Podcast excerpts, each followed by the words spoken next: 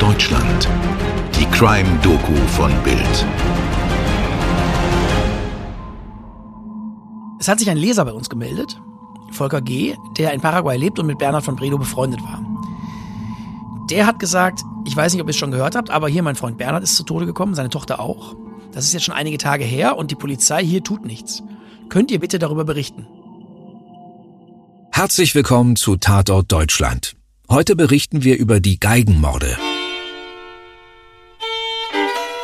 Gerade habt ihr am Anfang kurz die Stimme von Kai Feldhaus gehört. Er ist einer unserer erfahrensten Reporter.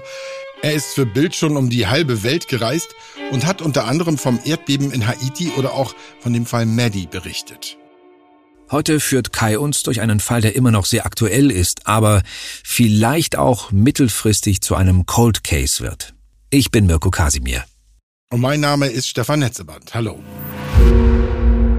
Mehr als zwei Jahre ist es her, dass der damals 62 Jahre alte deutsche Auswanderer Bernhard von Bredow und seine 14-jährige Tochter Lorena in ihrem Haus in Aregua überfallen und erschossen wurden.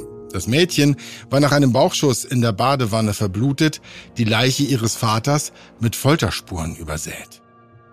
Aber das interessierte vor Ort erstmal niemanden.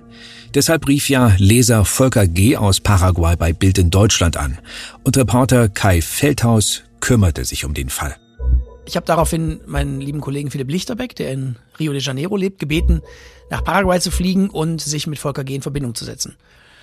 Volker G. hat meinen Kollegen dann am Flughafen abgeholt und direkt zum Tatort gefahren, der auch Tage nach der Tat noch genauso aussah wie in der Tatnacht.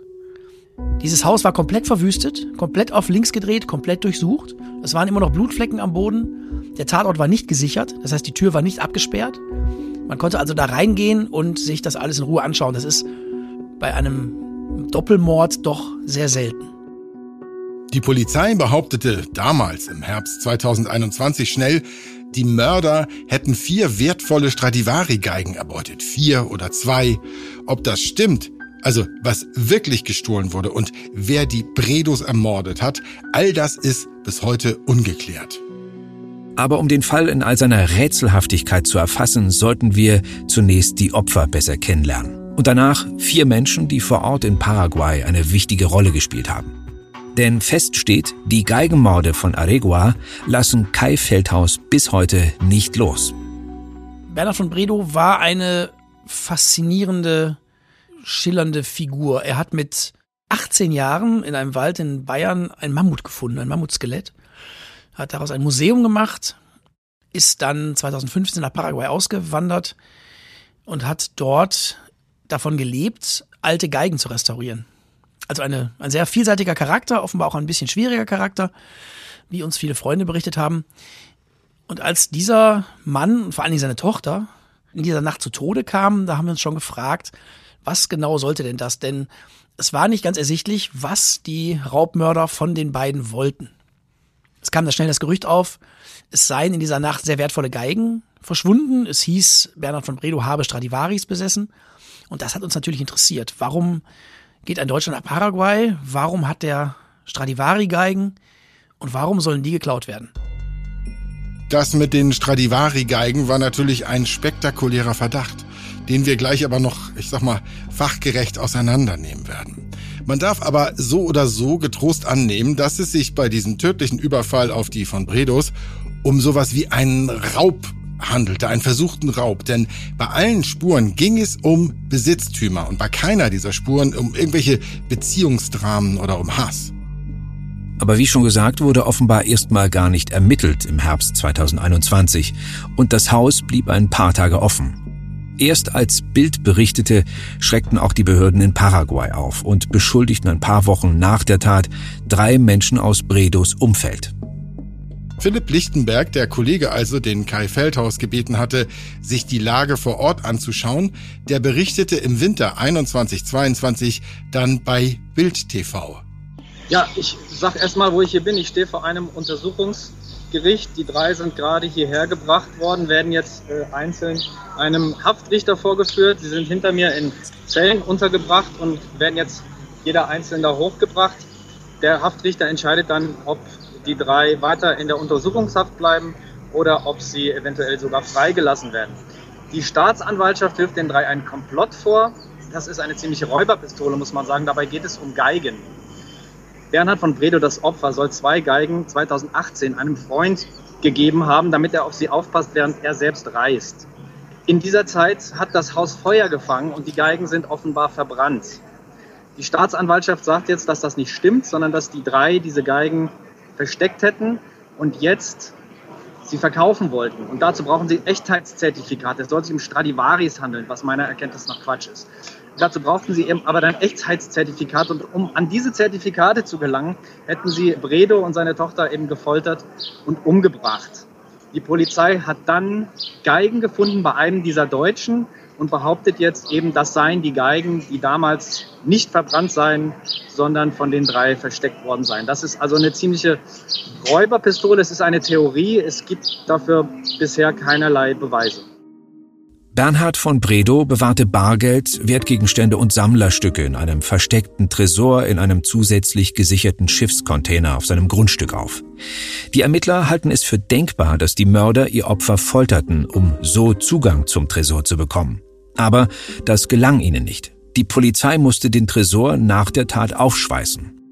Von drei Verdächtigen war bald nach der Tat die Rede. Ihr habt es ja eben bei Philipp Lichtenberg gehört. Irgendwann waren sogar vier Personen im Visier der Polizei. Und die wollen wir uns jetzt mit Kais Hilfe mal angucken. Wir beginnen mit den Freunden von Bernhard von Bredow, also Steffen M. und Volker G., die regelmäßig bei den Bredos zu Besuch waren. Alle drei Deutschen waren ganz gut befreundet. Alles Auswanderer, alle so um Mitte der Zehner Jahre nach Paraguay gegangen und haben da gemeinsam sich ihre Existenz aufgebaut. Steffen M. ist der Mann, der Bernhard von Bredow und seine Tochter gefunden hat. Mit dem war nämlich der Ermordete morgens verabredet, ist da nicht aufgetaucht. Steffen M. hat sich gewundert, ist äh, hingefahren, hat den Tatort unverschlossen aufgefunden und hat die beiden Leichen gefunden. Das hat ihn in den Augen der Polizei verdächtig gemacht. Volker G. hat ab dem Auffinden von Vater und Tochter ordentlich Wirbel veranstaltet. Ihm war sehr daran gelegen, dass da vernünftig ermittelt wird, dass auch ernsthaft versucht wird herauszufinden, was da passiert ist. Das ging ihm alles nicht schnell genug. Daraufhin hat er die internationale Presse eingeschaltet und das scheint den Behörden auch nicht so gut gefallen zu haben. Denn einige Tage nach der Tat wurden sowohl Volker G. als auch Steffen M. festgenommen unter Mordverdacht. Es gibt einen Artikel auf Bild.de, auch Fotos von den beiden. Das sind, sagen wir mal, das sind gemütliche, freundlich aussehende Herren mit würdigen, mitteldicken Bäuchen, so wie mittelalte Männer sie eben haben. Und um mal in kriminalistische Begrifflichkeiten zurückzukehren, sie sind trotz allen Geklappers der örtlichen Polizei keine besonders heißen Verdächtigen. Volker G. und Steffen M. haben zehn Monate in, in Untersuchungshaft gesessen, ohne dass man ihnen konkrete Vorwürfe machen konnte. Volker G. hat immer wieder betont, dass er in der Tatnacht auf seiner Ranch mehrere hundert Kilometer entfernt war. Dafür gab es wohl Zeugen. Er sagt auch, man hätte das auf Verkehrsüberwachungskameras ganz einfach überprüfen können. Daran war aber wohl niemandem gelegen. Die Polizei war offenbar vor allen Dingen erpicht darauf, zunächst mal Verdächtige präsentieren zu können, weil die internationale Presse sich plötzlich für diesen Doppelmord interessierte. Nach zehn Monaten war es dann soweit, die beiden Deutschen wurden aus der Haft entlassen. Ihnen wurde aber unter Auflagen mitgeteilt, dass sie Paraguay nicht verlassen dürfen, solange die Anklage nicht eingestellt ist. Das sollte in diesen Tagen passieren und beide, Volker G. wie auch Steffen M., haben angekündigt, sobald diese Anklage eingestellt ist, werden sie Paraguay verlassen. Unsere Zwischenbilanz ist also recht mager. Wir haben eine Spurensicherung, die wahrscheinlich eher schlampig war. Das Motiv lässt zu wünschen übrig und die zwei Verdächtigen sind eigentlich keine. Interessanter ist da vielleicht schon Yves S., ebenfalls aus dem Freundeskreis der Bredos und ebenfalls eine interessante Person. Yves S. ist eine hochinteressante Figur. Er ist als Frau geboren, hat als junge Cellistin Jugend musiziert gewonnen, hat sich dann einer Geschlechtsumwandlung unterzogen, hat eine zweite Karriere als Chirurg hingelegt, hat in einem Hamburger Krankenhaus gearbeitet und hat dann, so hat er es mir gesagt, in einem schriftlichen Interview, das ich mit ihm im Gefängnis geführt habe, hätte er so einen schleichenden Burnout erlebt und dann beschlossen auszuwandern. Er hat sich damals mit Bernhard von Bredow angefreundet. Die beiden Männer haben Grundstücke nebeneinander gekauft und dort dann Häuser errichtet. Diese anfängliche Freundschaft ist dann sehr schnell in die Brüche gegangen. Yves S. wirft dem später Ermordeten vor, er hätte ein sehr wertvolles Cello unterschlagen. Eines, das Yves S. von seinem Vater geschenkt bekommen hat. Das hätte Bernhard von Redo aufbewahren wollen und ihm nie zurückgegeben. Tatsächlich ist Yves S. bis heute in Haft. Und Vorwürfe gab es zwischen ihm und Bernhard von Bredow auch in die andere Richtung. Umgekehrt hat Bernhard von Bredow zu Lebzeiten Yves S. etwas vorgeworfen, und zwar brannte unter sehr dubiosen Umständen 2018 das Haus von Yves S. ab. In diesem Haus befanden sich mehrere Gegenstände von Bernhard von Bredow, die, so sagt Yves S., bei diesem Brand vernichtet worden sind. Von Bredow hat Yves S. vorgeworfen, er hätte diese Gegenstände unterschlagen, um damit sein Cello freizupressen. Yves S. behauptet, die Gegenstände, die er aufbewahrt hat, seien nie wertvoll gewesen. Das einzig Wertvolle, das wirklich verschwunden sei, sei eben dieses Cello, das er von seinem Vater geschenkt bekommen hat, das Bernhard von Bredow ihm weggenommen hätte. Noch schillernder ist Person Nummer 4 in diesem Jahr, wie nennen wir das, Quartett der Verdächtigen. Nummer 4 ist ein Anwalt namens Jimmy Paez. In diesem an schrägen Figuren nicht unbedingt armen Fall ist Jimmy Paez der vielleicht seltsamste von allen Beteiligten. Er hat Bernhard von Bredow in verschiedenen Streitigkeiten vertreten, ist offenbar bekannt dafür gewesen, dass er vor allen Dingen sehr krawallig seinen Beruf ausübt. Und nach dem Tod von Bernhard von Bredow kreuzte Jimmy Paez plötzlich auf und hatte ein Testament des Verstorbenen, in dem er zum Alleinerben erklärt wurde. Das ist nicht nur den Ermittlungsbehörden seltsam vorgekommen, man hat das dann relativ schnell durchschaut und herausgefunden, dass eben dieses Testament gefälscht ist. Was nicht ganz klar ist, hat er das selbst gefälscht, also hat er die Unterschrift gefälscht, oder ist möglicherweise eine Unterschrift von Bernhard von Bredow in der Tatnacht ihm unter Folter abgerungen worden. Das ist ein Element, das noch untersucht wird. Das ist mutmaßlich das Element, aus dem am Ende auch eine Anklage gezimmert werden kann gegen eben diesen Anwalt. Wie genau das ausgeht, ist aber nicht ganz klar, denn die Mühlen in Paraguay malen, was das Juristische angeht, sehr, sehr langsam. Beide Verdächtige sitzen jetzt seit fast zweieinhalb Jahren in Haft und gegen beide ist immer noch keine Anklage erhoben. Also verschiedene Bekannte des Opfers sind unterschiedlich schwer verdächtig. Das erinnert ein bisschen an sowas wie Mord im Orientexpress, nur dass hier alles noch schwerer zu begreifen ist. Gab es denn wohl wenigstens eine oder sogar zwei oder vier Stradivari-Geigen in diesem Fall? Nein, es ist davon auszugehen, dass Bernhard von Bredow niemals eine Stradivari besessen hat. Es ist davon auszugehen, dass die Polizei das verwechselt hat. Er hatte zwar eine ganze Reihe von Geigen, eine ganze Menge davon waren auch noch da, als man den Tatort dann irgendwann untersucht hat. Es waren wohl auch einige verschwunden, aber Yves S. behauptet aus dem Knast heraus, Bernhard von Bredow habe niemals wertvolle Instrumente besessen. Es gibt also sehr wenig Konkretes an diesem faszinierenden Fall. Zumal es sehr unwahrscheinlich ist, dass jemand mit so wertvollen Objekten wie diesen Violinen wirklich etwas anfangen könnte. Man muss dazu auch eines wissen. Stiehlt man eine Stradivari, es gibt noch ungefähr 600 auf der Welt, dann ist die im Grunde unverkäuflich.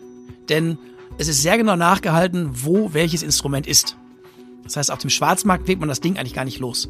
Ganz abgesehen davon, dass die potenziellen Raubmörder ja erstmal wissen müssten, was ist denn jetzt die Stradivari und was ist vielleicht die billige Geige und welche nehmen wir mit und welche lassen wir hier. Steffen M. und Volker G. warten in Paraguay immer noch darauf, dass gegen die beiden anderen Verdächtigen endlich Anklage erhoben wird, damit sie das Land endlich verlassen können. Volker G. formuliert es so. Wir leben hier eigentlich im Paradies. Die Sonne scheint, die Kolibris fliegen herum, aber nach der Zeit im Knast kann ich mich an diesen Kleinigkeiten nicht mehr erfreuen. Auch Steffen ist fertig mit Paraguay. Er sagt, für mich ist es undenkbar, in Paraguay zu bleiben. Wenn ich die Leichtigkeit des Lebens wieder genießen will, dann muss ich hier weg. Ich lebe mit der latenten Angst, dass die mich wieder für nichts einsperren. Wird der Fall also noch aufgeklärt? Wird man Schuldige verurteilen können? Fragen wir ein letztes Mal Bildreporter Kai Feldhaus. Ich kann mir vorstellen, dass es zu einem Prozess kommen wird. Sollten die beiden Verdächtigen allerdings dabei bleiben, dass sie mit der Tat nichts zu tun haben, dann werden sie möglicherweise trotzdem verurteilt. Ich bin mir aber relativ sicher, dass wir nicht erfahren werden, was in dieser Nacht wirklich passiert ist. Und das war's für heute. Unseren Fall haben Stefan Netzeband und Kai Feldhaus zusammengefasst. Postproduktion durch Schwarz Audio Berlin. Wir freuen uns, wenn ihr auch beim nächsten Fall wieder dabei seid. Euer Stefan und euer Mirko.